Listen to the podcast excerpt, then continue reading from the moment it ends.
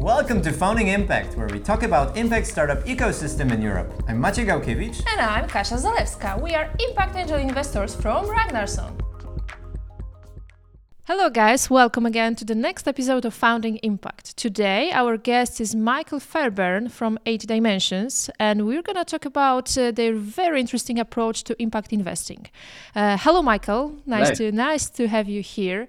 Uh, before we jump to the super cool topic of impact investing, uh, can you tell us a bit uh, about your background? What's your story, and how did you ended up in impact and investing and impact, whichever you think is the most important, uh, or how does it work for you? Yeah, definitely. Look, it's a pleasure to be here. Um, I look forward to spending time with you in Berlin next time, but for now we'll stay remote. Um, my name is Michael, or Mike. That's a, a mum v dad conversation. But despite my my English accent, you know, I gratefully have an Indian mother, uh, Scottish father that we discussed before. Um, both from fairly, I'd say, underprivileged backgrounds, um, with little in the way of resource. Very large families, which, which certainly makes family events very interesting to say the least. Um, but you know, amongst the many things they taught me, I think two really stand out, and, and one of them is remember that not everyone has clean water, you know, and they're in and they're in bed to sleep in at night. Um, but secondly, don't feel guilty for that. Really, you know, use that platform, um, use it to help others, and I believe our team, which we'll come on to, really embodies that message. It's you know a, a, a firm tone, you know, that we have a call to action, but we must be encouraging and optimistic. You know, despite the challenges, I think there's there's a lot of enjoyment out there. There's a lot of benefit to come, and we're certainly hopeful. And I think a high level in terms of why I and the people I represent are working together in, in impact investing now. Like anything of value, uh, it's personal. You know, we, we, we, we build on many personal stories close to home, um, alongside decades of professional experience across our team. I think, you know, being immersed, um, banging my own head against the wall in, in big banks, whilst concurrently working with orphan children, cleaning up beaches, rehabilitating gibbons in, in Southeast Asia. Um, and I think hearing that passion mixed with frustration from our clients at the same time to understand how can we embolden our impact, but at the same time, you know, generate a, a sensible level of financial return. Um, I think to you both, to anyone listening and, and myself, we all have a, a health story. Um, you know, something close to home, and, and our, our business now is really set up to to make that story relatable in an investment sense. And from learning from some of the best investment minds in the world, um, we have the foundations to do that. But you know, I can come on to our thesis in a bit, but hopefully that provides a, a high level overview and a flavour as to why we're doing what we're doing.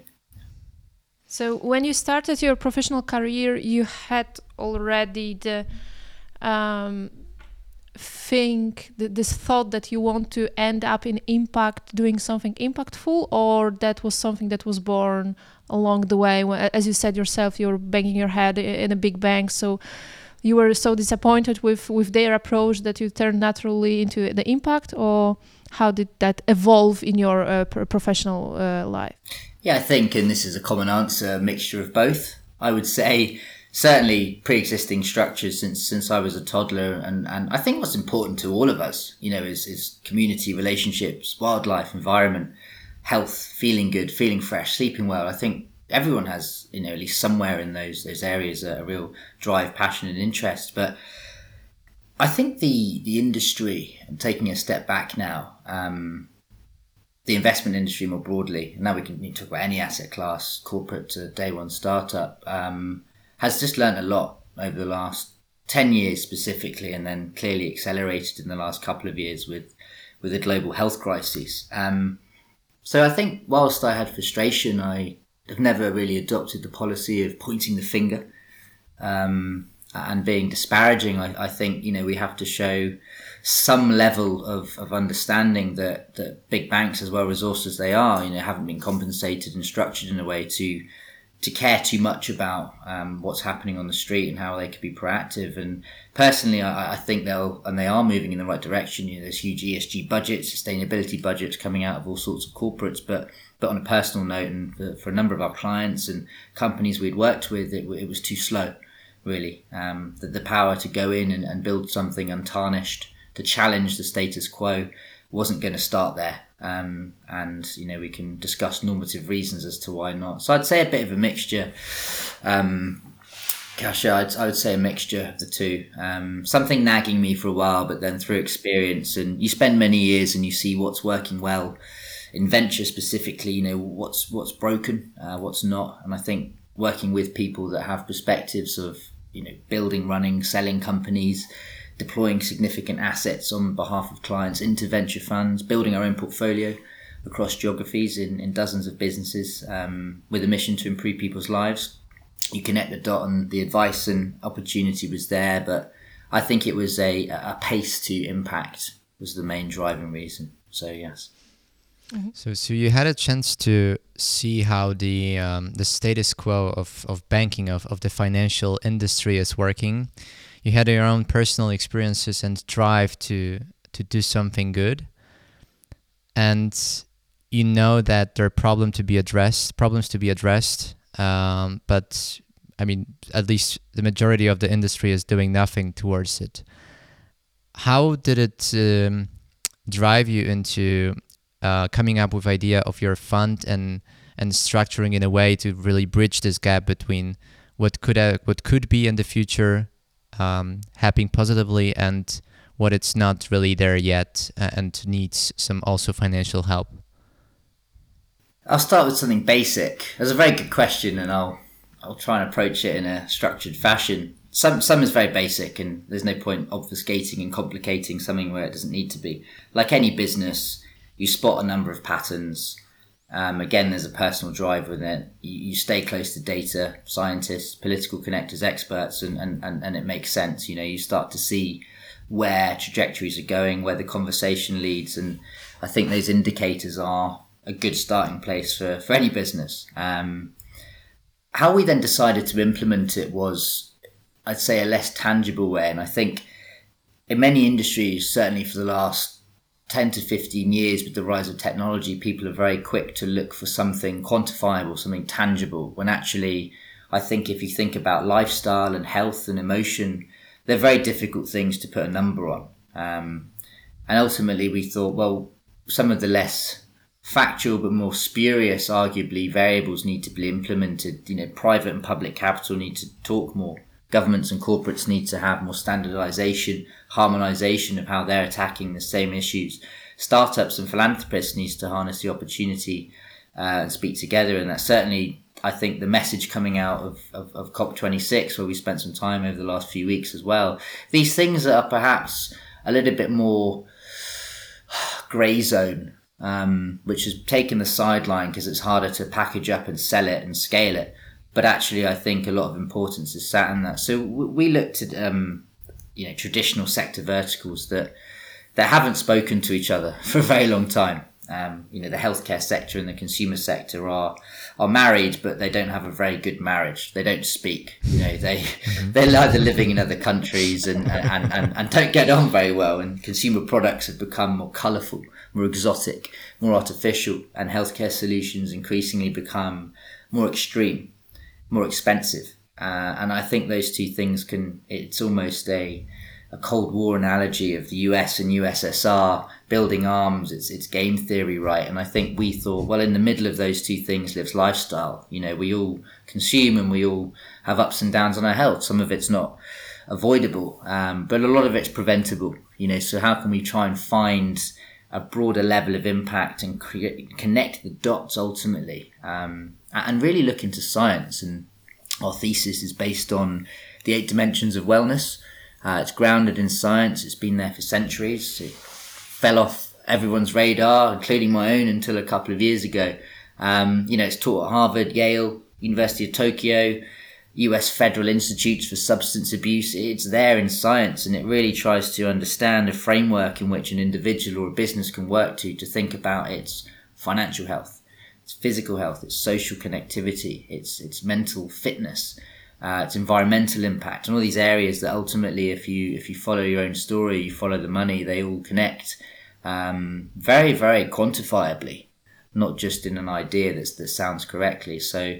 Um, for a very high level, you know, we, we measure impact in a way that firstly tries to avoid a negative externality of going too far down one of these dimensions and not really speaking to think more broadly and holistically. But equally, on a positive lens, how can we accelerate impact? You know, if we're trying to solve someone's financial literacy conversation, um, there might be a social care issue there. There might be a nutritional imbalance. There might be a biodegradation issue in that local community. And I, I think people are really waking up to this conversation now. Um, but which solutions, which companies have the right mindset and flexibility within their very one track minded mission to solve a specific problem, that's where the power of our portfolio can come in to help them think five, ten years ahead, stay relevant, um, and ultimately grow their valuation as a business because without trying to tick every box, they're just having the conversation early with the right people around them to take on some of that grunt, um, some of that bandwidth to to make them a more socially enhancing proposition.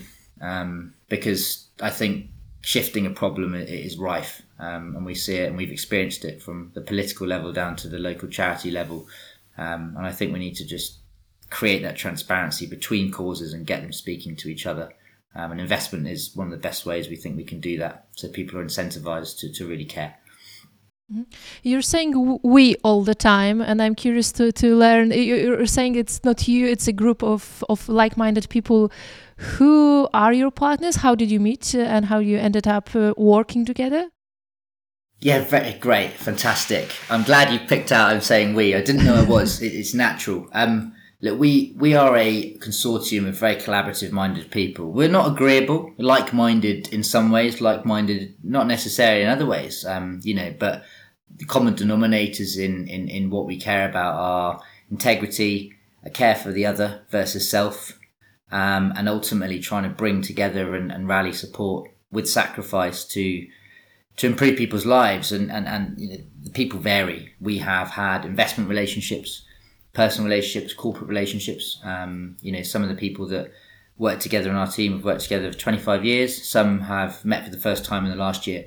Um, and they are based US, UK, Hong Kong, predominantly. Um, there are a number more if I think about the the ecosystem and charting out people we work with and how much time we spend with them. Um, you know, there are many hundreds. I think we're, we're solving very complicated issues that we will understand much more about in three to five to ten years' time. And I think there needs to be, you know, I wrote this down I wrote this down with a client um, the other day. Um, was it, it, generally the point? There's no monopoly on knowledge, and I think there has been an in, embedded insecurity to go. Crikey, that competitor's doing something amazing. You know, I think we should be praising good competition. It's a healthy thing, and I think people have tried to to hide that off and, and, and pretend to collaborate, but ultimately try and compete at the last hurdle. And, and, and our model from day one and what we've seen work well in a number of sectors over different decades and, and market cycles is sometimes you get slapped for being too open and, and, and not protecting IP, etc. But but that is the best way to do business over time if you can stomach that and weather the storm, and you will keep attracting the right people. And that's not easy up front. Um, but I, I say we. I'm I'm speaking on behalf of people more tenured than me. Um, in some areas, certainly much smarter but but again, there's a trust. You know, we all work hard. We all have a different passion. We have investment prowess. We have philanthropic experience, operational expertise, um, and really, we need all three of those things around the same table every day to discuss issues of improving people's lives, and, and but doing it in the right way with the right structures around it. I would love to go, go back maybe a bit to, to the topic of um, looking at impact. So you said at some point that it's it's difficult to measure it, and this is definitely something that we see, uh, especially at the pre-seed stage that we are mostly involved with. Uh, sometimes it's not so easy to tell, you know, to what extent do we expect from founders to have like solid numbers, predictions, forecasts, uh, all those LCA assessments saying that you know in 10 years X amount of CO2 is going to be reduced. Sometimes it's a bit tricky, and I'm I'm super curious to learn a bit more to what extent you try to measure those things, to, to what extent uh, you rely on founders doing the heavy lifting. Are you involved in the process somehow, or uh, the startups needs to need to needs, need to figure it out on their own? Do you have an, like an, any specific way of doing it, or it's it's all all like case by case depending on the on the industry uh, uh, of the company you want to invest in uh, and other other factors? Great question, and I think given the subjectivity in there, you know, there's certainly no right or wrong answer. Um, the language changes at each stage on the quote unquote investment curve. Um, you've just mm-hmm. described it, and I think you're compensated differently in terms of risk reward for that. Um, the potential of financial growth and that's impact, if that's the, the pairing that we should all be doing, but one is doing in, in any investment sphere, from the pre seed day one idea generation is, is by far going to give you the greatest ability to do that potentially, but equally the smallest chance of it occurring. We are experienced investing all across the curve, whether it's debt equity, private to public capital. Um, and I say we again for that reason. You know, I'm certainly no expert in all those areas. There's a lot of different languages to understand and uh, and and dedication and, and, networks to do a good job in any of them. And it takes time. If it happens overnight, then there's then you're gambling. Um, that's the point. So I would say there's a fundamental consistency around some financial forensics, qualitative character fit. Um, mm-hmm. But markets change. You know, competitors come and go. You need a dynamism uh, and broad perspectives. And I think a framework helps when you're bringing in an expert and also someone with no prior knowledge to a specific type of business, whether that's the area of impact, whether it's a more practical consideration, if it's a, a tech B2B play versus a B2C physical consumable product. You know, you, we like to bring in people from very different persuasions that can look at it with the most honest, stark, I have no idea about this, but why on earth would you do that? Versus someone who really understands the market. Uh, thus, you yep. do need you do need a framework to to host that debate and conversation. Otherwise, it, it will just go on forever. Um, I think if we look at harmonization across a number of certifications, you know, speaking of impact, fair trade, MSC, certified organic, you know, they've done a lot of good, but equally they've become, um, I would almost say, an, an ability to rest on uh, your laurels as a business. And, and obviously, sometimes, as we know, increasingly now with, with, with the press, hiding a lot of truths behind the scenes. So I, I think we need to be structured but very dynamic and think about that that path to positivity because it's going to have to change over time. Um, and that's that's sometimes an investor's worst nightmare. It's saying we'll build a plan but knowing the plan is going to change not just 10 times but 100 times but, but having the right people around you to know when and how and at what cost to do that. Um, there are always inherent trade-offs. And i think from our side we we apply a proprietary framework. We use a lot of traditional modeling and understanding. You know, we're not trying to recreate the wheel. There's great people that have built certain things before, and there's no point creating them. But we, we overlay that with our our eight dimensions model and try and understand and scenario test over time by bringing enough people around the table to go if this improves this area by X amount, what's the potential knock on effect in Y or Z amount to these other areas of impact? And and it's really just sitting down and going, are we okay with that level of externality for the next two years? It's necessary to move forward here, but at what point do we pause and reevaluate and start shifting resource and time? Hopefully, you avoid cleanup costs in the first place, but equally, if you have created some, you can identify them quickly and move forward. Because a lot of people now are, are embracing the growth at all costs model, um, purely finance driven. And I think, you know, we, we're managing other people's money um, and we're, we're, investing our own, but we're managing other people's money, and that's that's not that's not to be taken lightly. You have to be clinical. Um, you know, I've certainly looked a few investors in the eyes over the years um, when things have gone wrong, and, and you, you certainly learn more from that than when things go right. Um, and it really just comes down to, and this is a, a, a final point on it, really, not seeking perfection. It's having a clear path doing the right analysis and moving on very quickly, um, but remaining dynamic. I think, and and you both. I mean, I'm interested in your opinion as well, and you know you're based in Berlin now, but you cover a lot of Europe and and invest in the UK. There's a cultural difference with all these markets.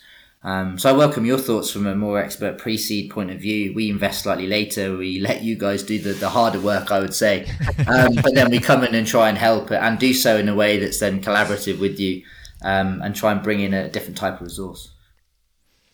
I, I think we could share uh, actually what we did even this this week. Um, like this is like a constant debate on our end how to how to approach this topic. So, on one hand, at the pre-seed level, your expectations have to be um, adjusted to to those early days of of the company and lots of problems they need to be solving and coming up with the business model and so on and so forth. So think we came to the conclusion also pretty recently. I mean, it's it was it's an iterative process, but we came to the conclusion that what's expected at this pre-seed level is first of all commitment to to impact. So if the founder does it because there is this huge wave of climate change related solutions, but and there is a lot of money into it, then maybe it's not the best fit. But if they feel like okay, this is like a serious cause they want to contribute to, and on on the road make some money out of it, uh, it's a much better balance in our eyes because the in, in the long run the impact wouldn't be um, easily um, dropped if it doesn't fit into the money making machine uh, uh, perspective. And the second thing that a bit more um, concrete that we uh, that we uh, discovered, let's say, or decided to, to follow is to um, speak with founders about the hypothesis related to impact that they have. So, for instance, this product, this solution is supposed to be reducing CO2. How? Well, they do this, this, this, and that. There are risks, less always, that maybe if we go into this direction, some things happen. If we go into that direction, something happens, and so on and so forth. And now, having those initial hypotheses and a plan how to actually confirm the same way as you confirm product market fit that this solution solves the problem, then in the long run we can kind of overlook, um, watch the situation, observe what's what's happening, and uh, kind of adjust the, the strategy and also expectations. So pre-seed level hypothesis, strategy, what we want to confirm and when, and then later stages, once you have some data, then you can be a bit more meticulous and concrete about specific KPIs, specific metrics.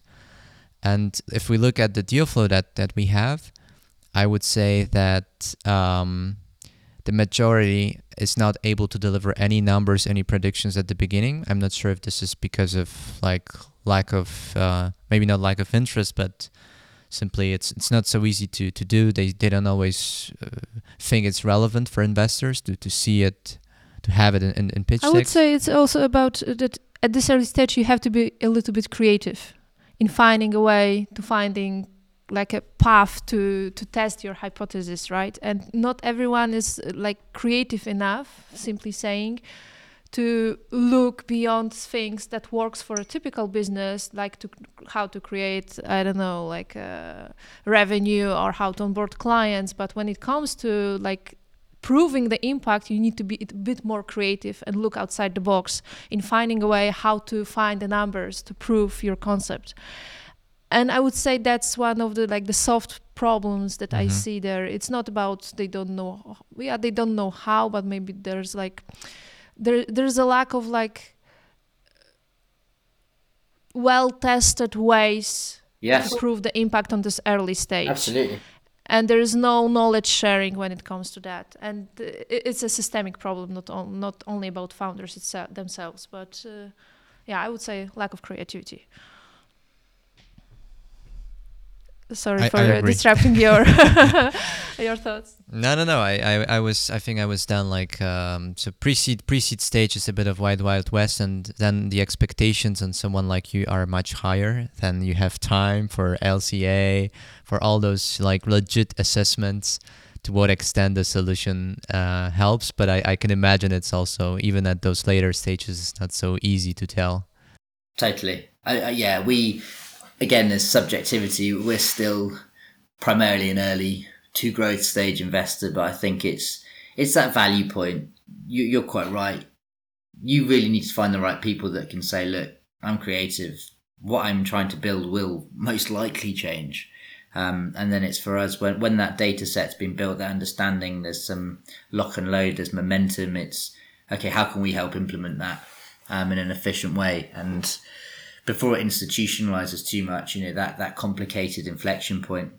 and speaking on behalf of some of the we on my team, um, and I very much point to them here, managing teams in the thousands, crikey, tens of thousands, some of them, that they'll always say that the hardest point, caveat weighted depending on the industry and the business, of course, but is that that growth of a business from from 50 to 100 people um, for whatever multitude of reasons that creates a complexity um, and you need expertise around that. And there are huge trade offs. You know, the job type very much changes then. There's a lot of looking at yourself sternly in the mirror as a founder of a business and going, you know, what do I want? Who are the right people to really replace me now, here and there? Um, I guess it's the only thing that you can liken to sending your children um, often a, a, summer camp or to university or to school or with the guardian when they're tiny. It's, it's those kind of things that you just need people around you. That's where you need your, you know, your granddad, your auntie, etc. to go. It's okay. Um, it's the right thing to do. It's the best thing for their development now. Of course, you know the love is still there. You're still massively involved, and I think it's it, it, that's probably an example of the stage we operate at, where there's a big trade off. You know, which geography are you going to next? You know, are you going to now double down on your B two B or B two C strategy? You've been running both to test them out and test the waters, but now it's it's it's you know, it, it's run or it's run or fly time. Um, and that's tough. And I think that's more important than a lot of people in the market. Our venture friends may agree or disagree. We're not here to do that. We're here to collaborate with, with good people. That's not, that's still not common in the market. There are still people that are out for their own gain. Um, and ultimately, and maybe we can talk about how we're structured. You know, the most important people and the real champions in our broader team, our shareholders, are the entrepreneurs we invest in. You know, they're the ones making a bigger sacrifice, I'd say, um, than any of us in our team. Um, and we have responsibility to protect them. And the toughest time we think to do that is when they've been doing it for a couple of years. You know, they've had some some great support, fortunately, from people like yourselves, and there's still a glut of people to come in externally and, and come on board and provide them that that education, that capital that, that you do. Um, but a lot don't even have that at all, right? Um, certainly, if we think about the broader landscape of the world, but there is such a a need for an understanding um, in all these early stages and, and, people that are around the table that are willing to give rather than take um, and, and share that burden, I think. So, yeah.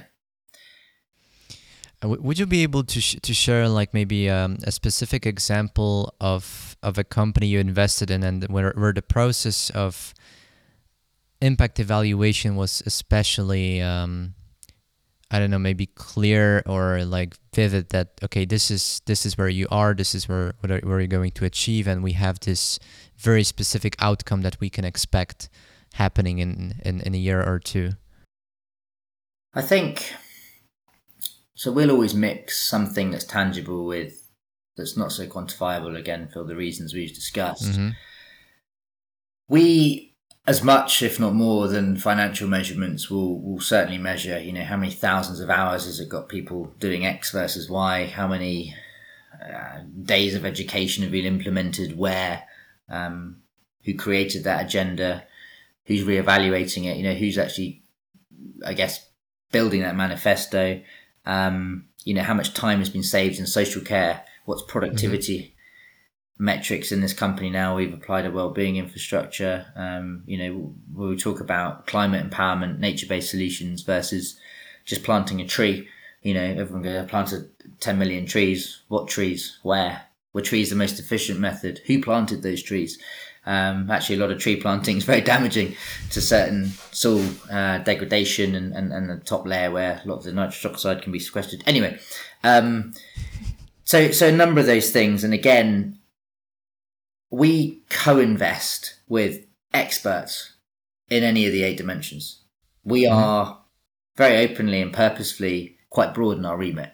We have very strict standards across different verticals horizontally but but we're no strangers to know you need a team, whether that's the entrepreneur, whether that's an investor, and, and marrying those off that are real experts in a geography in a specific aspect of biodegradation or you know they're they're they're absolute champions in in the medical device sphere and they understand that you know our job is to come and help connect those those areas together play in those tailwinds provide another source of capital that can also help to open other doors and make sure that they're really thinking bigger about that area of impact without avoiding thinking about other ones. Um, so that's something, and I think some of the metrics that have been applied therefore differentiate between what we leverage off with our partners as well as our own independent due diligence and understanding and measurement. I think the earlier stage businesses that we invest in within our range, um, again, depending on the type of business and dimension, there are some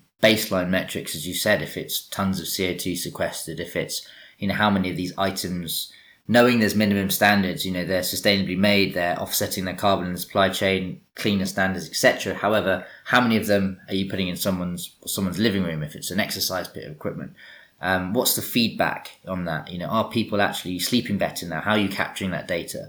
Uh, are, are relationships getting better? You know, what's that customer relationship? And as as we think about our, our portfolio, most of it's offline at the moment. Actually, there's a lot of it that's personally invested, and there's networks, and there's I would say quite purposely offline investors that, that partner with us that aren't on our website, etc. What do you mean by by offline? Well, they're not formal members of the team, but we have ah, Okay. access and, and, and trusted relationships with them. What companies are they invested in? How can they help the portfolio and vice versa? How can they share thought leadership, save each other time, um, find best practice as quickly as possible to help good people improving people's lives? But portfolio construction and portfolio management, and these are sorry, very corporate banking terms, but I think have been lost from venture.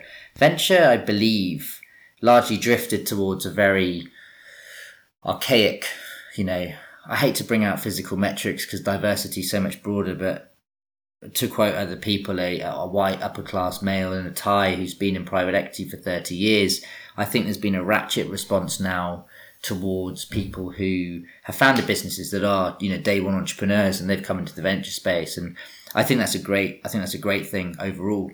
I do think there needs to be a multitude and mixture of those two, those two spheres. Um, because a lot of the portfolio management has become disconnected. Looking at a number of other fantastic funds, um, I think they could do a better job in, in, in creating synergy between their companies and not looking at them all in isolation um, as individual bets rather than a portfolio that can have an enhancing metric that can protect the bottom line. And, and ultimately, you know, you're investing in a number of people and we think it's more of a responsibility that needs to come into the market. And there's some other good funds doing this in different ways, but I don't think it's yet good enough.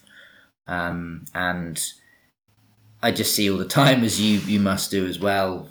Everything that's generally spewed on on social media is how much capital's been raised, what met, what what mark to market gross returns there, and I, I don't really think that is an honest representation of some of the struggles, um, some of the people, um, and it's a bit too headline media, which is ultimately what Venture's trying to avoid and, and challenge, um, because that sphere is obviously known to have become somewhat um, restricted in who's controlling the narrative and, and, and the companies that perhaps that, that have tended to get the, the limelight. And I, I think we just need to do a bit more about that and, and lead with failures, um, but also try and minimize them by not driving for growth at all costs, but going, now's the time to slow down, actually. Maybe you should reallocate some of your time to these areas of impact. Or if not, have you thought about them? Do you like these people? And how can you create that, that community of, of entrepreneurs together? And we've done it for years and we've actually found that, oh, crikey, people didn't think what they didn't think, but they're more passionate about other areas. And otherwise,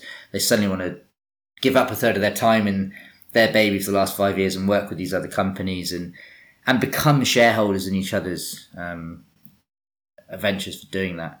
I think is important.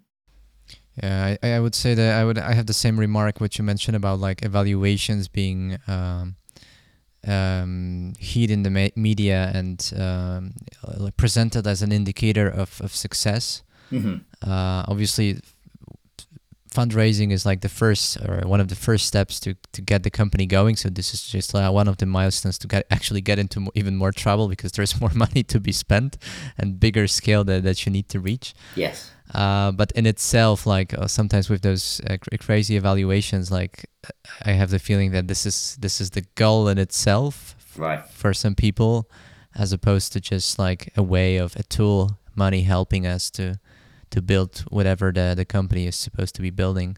Yeah, but it's also on the on the um, venture capital or investor side that uh, more often it's about only getting the financial goal okay that you invest to get the financial return right but that's what i like about impact investing that it's trying to find a balance between investing only in high valuation companies versus investing also Yeah. in those that will bring a valuation but also something else.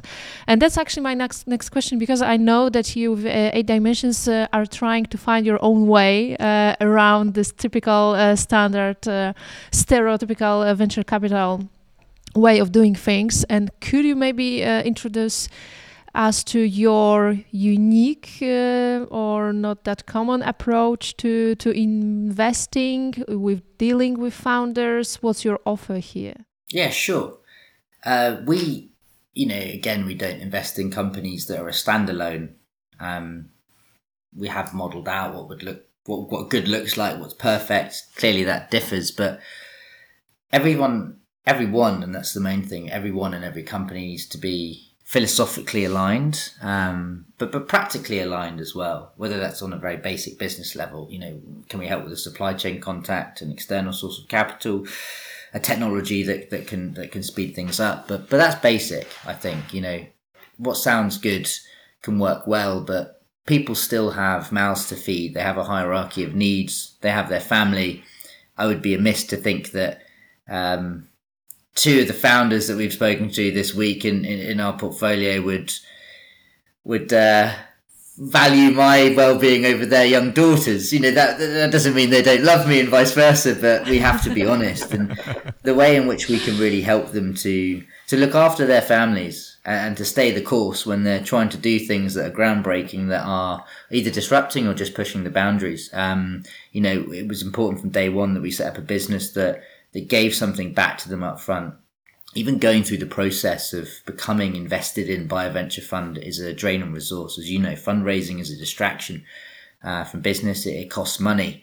Um, so we make sure that, that all of the founders that we invest in um, share in our carry from our fund, from our, our personal general partner pool. They they have a financial hedge ultimately. You know, their business hopefully um, succeeds in its its its its goal of improving impact and, and financially provides a steady growth for their teams and, and everyone that they touch. But but things go wrong.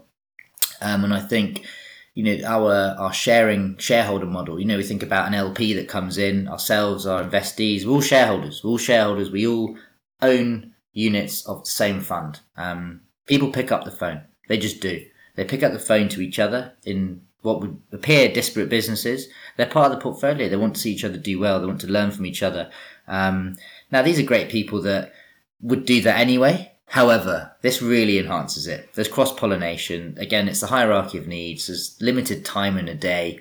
Um, and that's a powerful thing. And I think it attra- attracts the right mindset of people when we think about what comes into the pipeline. It, it helps to prevent um, fallout. It gives people a little bit more courage when they wake up um, after three hours sleep, which we try and advise against, but you know how it is. Um, people are passionate, so it's about minimizing the fallout from that rather than just repeatedly telling them not to do it. Um, you know, if you get an email at four in the morning, you know, and they're in the same geography as you, you think first thing I'm going to say is, "Did you sleep enough last night?" Um, but anyway, you know, we know how it is. So how can we just help to smooth that out? It, it's creating that level of if, if everything goes wrong here, because sometimes things go wrong, for anything short of malpractice or dishonesty, we want those people to be supported, potentially in, over a time period, reallocated into the portfolio. Um, some might want to fully, some may just want six months of having their hand in a few different things, but really thinking about what's the next, what's the next uh, way of either recreating their existing business or starting something new and how can we just help create that um, yeah that that whatever you want to call it incubator lifestyle forum um, for that? And i think it, it it does it does a huge thing for well-being but equally uh, there's a volatility distribution problem much we discussed it before i think. You know venture has has not just survived but thrived off getting a couple of a hundred X's in the portfolio and a few average and leaving a load in the dust, quickly reallocating resource as soon as there's a sign of failure.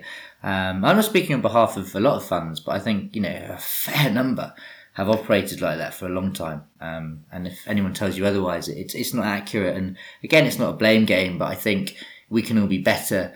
Um, so we try and think of things in our portfolio, still not retesting the venture model. There's still going to be a huge spread, huge spectrum of returns in there.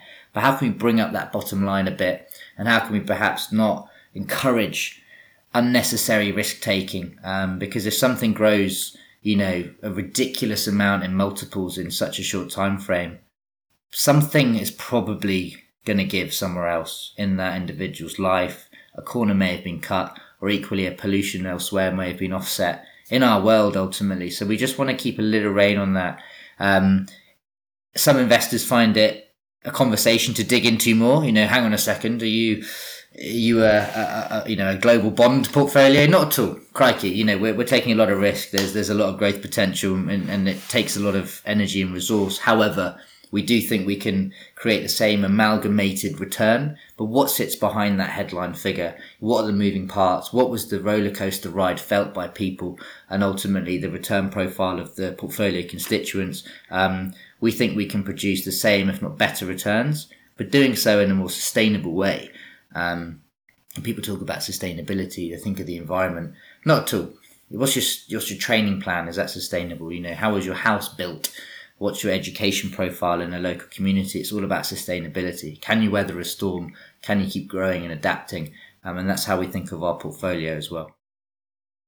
I really like this approach. Uh, I, I remember that we actually got in touch uh, because of this discussion about the distribution of returns uh, in a portfolio, like looking into fat tails, and that it's very difficult to not to um, to avoid like the, the way that how nature works in this space. And I really like the idea of, of you sharing carry with um, with founders so they they're a bit um, hedged, as you said, from from their own risk of of failing their own venture. Uh, and you also mentioned that there's like a lot of the community is really working uh, together. So all the companies you invested in, people actually interact with each other. And uh, I, I, think you were um, when we had the first conversation. I'm, if I remember correctly, you said that some of the people, if, if, if their their business fails, they they often go to to another portfolio companies to, to help out. Um, I wonder if if you have any um, special um, when you evaluate a, a, new potential deal. Do you do you want them to fit tightly into the existing uh, companies as a complementary solution slash skill set, or it, it's not so much of, of importance at, at this stage? Very good question. It it's a it's an important factor. I think I think it comes less down to the mechanics of the business at the point in time. It comes down more to the people. Um, they could all operate very independently if they chose to. It's just not how good business is done ultimately, and it's not as fun that mm-hmm. way. Uh, it is a huge consideration, but it's not. Again, it's not a, a set. You know, these are your ten by ten grid parameters you need to fit in. I think mm-hmm. we will skew in different ways over time. We can't predict, you know, what happens in two or three years necessarily. I think it's just having that malleability and and character in, in the people that we're, we're, we're working with today and in the future um, that are willing to do that if it's the right thing at a certain point in time. Um, it may or may not happen. It does happen. It just happens to correlate with it's the right thing to do. Um, you know, our thesis is about prevention more than a cure in health, in sustainability and impact. Um, we believe there's a need for cures. Cures become prevention, but I think the model is just as such that this is something that we assign, aspire to. This is our this is our, our thesis, our value proposition, our mission. Um, how does that sit with you? And I think you know we have LPs, investors in our fund that are founders we've worked with for a number of years, etc. It's just creating that ecosystem, and um, you know I'm hoping that that increases over time. Um, you know, so we can help really bridge together our whole network. You know, again from the philanthropists to the operators to the doctors to the entrepreneurs to the the financiers. Um, you know, good people are good people. You know, we all go on different paths over life, but but diversity and and commonality of, of, of I think soul and heart is more important than what your CV says ultimately. Um, and we're creating that, but we are at the tip of the iceberg. I think you asked about certain companies before. Um, again, because they're such disparate and differentiated areas, you know, it could be a satellite technology to see where trees are planted, multi-patented tech to reduce misdiagnosis of, of, of diet. It could be a platform to improve financial literacy. Packaging that isn't just pretending to be good for the world, but has scientists really working on a seismic shift in areas of waste fit tech, agri tech. You know, th- these are very disparate areas. Some people call it generalist. We call it the world. We call it what we all touch and eat and move and feel every day. Um, and again, the, the co-investment model comes with that. But there, there's there's so much, as you know better than me. Christ, there's so much junk and noise in the market. Uh, false positives, value trapping, greenwashing, whatever you want to call it. Um, but but but our, our focus is generally on what can we provide? How can we arm people to make better decisions? Cool. Uh, thank you so much, Michael, for the conversation. Um, very happy having you on the call. Thank you so much, guys, for listening, and stay tuned for the next episodes.